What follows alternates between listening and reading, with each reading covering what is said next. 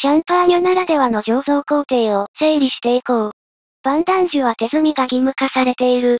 収穫されたブドウは、品種や冬ごとに分け、静かに、プレシュラージュされる。よんせんキロのブドウから、搾汁していい果汁の量は、にせんごひゃくごじゅうリットルと決められていて、その内訳は、キュベと呼ばれる一番搾りが、にせんごじゅうリットル。この中途半端な単位は、この地方特有のピエス、という樽、じゅうたるぶんに、相当するのに由来する。大湯と呼ばれる、にばん搾りのごひゃくリットル。キュベは、酸が豊富でピュアな、長期熟成に耐える果汁。大湯は酸が少なくフルーティーだが、熟成向きではない果汁になる。プレシュラージュした果汁を、デブルバージュさせる。じゅうにじかんからにじゅうよじかん置いて、不純物を沈殿させ、発酵タンクや樽に移し、とおかからじゅうごにちかけてアルコール発酵させ、スティルワインを作る。この一次発酵が終わったら、マロラテック発酵を行うところもある。発酵の工程が終わると、アッサンブラージュを行う。バンドレゼルブと呼ばれる、前年までに収穫されたワインのストックを含め、さんじゅっしゅるいからごじゅっしゅるいものワインをブレンドし、品質の安定化とメゾンごとのスタイルに合った、シャンパーニュの元になるワインを調合していく。シャンパーニュが基本的に、ノンヴィンテージなのは、この工程によるもの。これはシャンパーニュというワイン作りには、慣例で、収穫量が安定せず、ブドウの出来に良し悪しが生じることも少なくない産地だから生まれた醸造のノウハウでもある。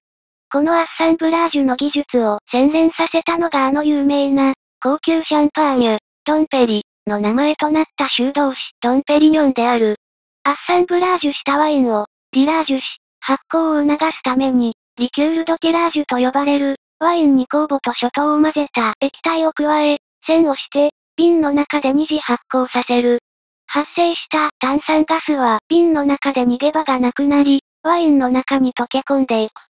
ろくしゅうかんからはっしゅうかんで二次発酵が終わり、役割を終えた酵母が檻となって沈殿する。この檻の元瓶のまま熟成させるマチュラシオンシュールリーを行う。酵母のアミノ酸がワインに溶け出し、まろやかで複雑な香味が生まれる。熟成期間はノンヴィンテージでもじゅうごかげつ以上、うち、檻とともにじゅうにかげつ以上を要する。瓶内に残った檻を取り除くため、ルミアージュを行う。ピュピトルを使用し、ごしゅうかんからろくしゅうかんかけて毎日、ボトルをはちぶんのいち、またはよんぶんのいちずつ左右に回転させながら、少しずつ傾斜をつけて最終的に倒立させることで、すべての檻を瓶の口に集める。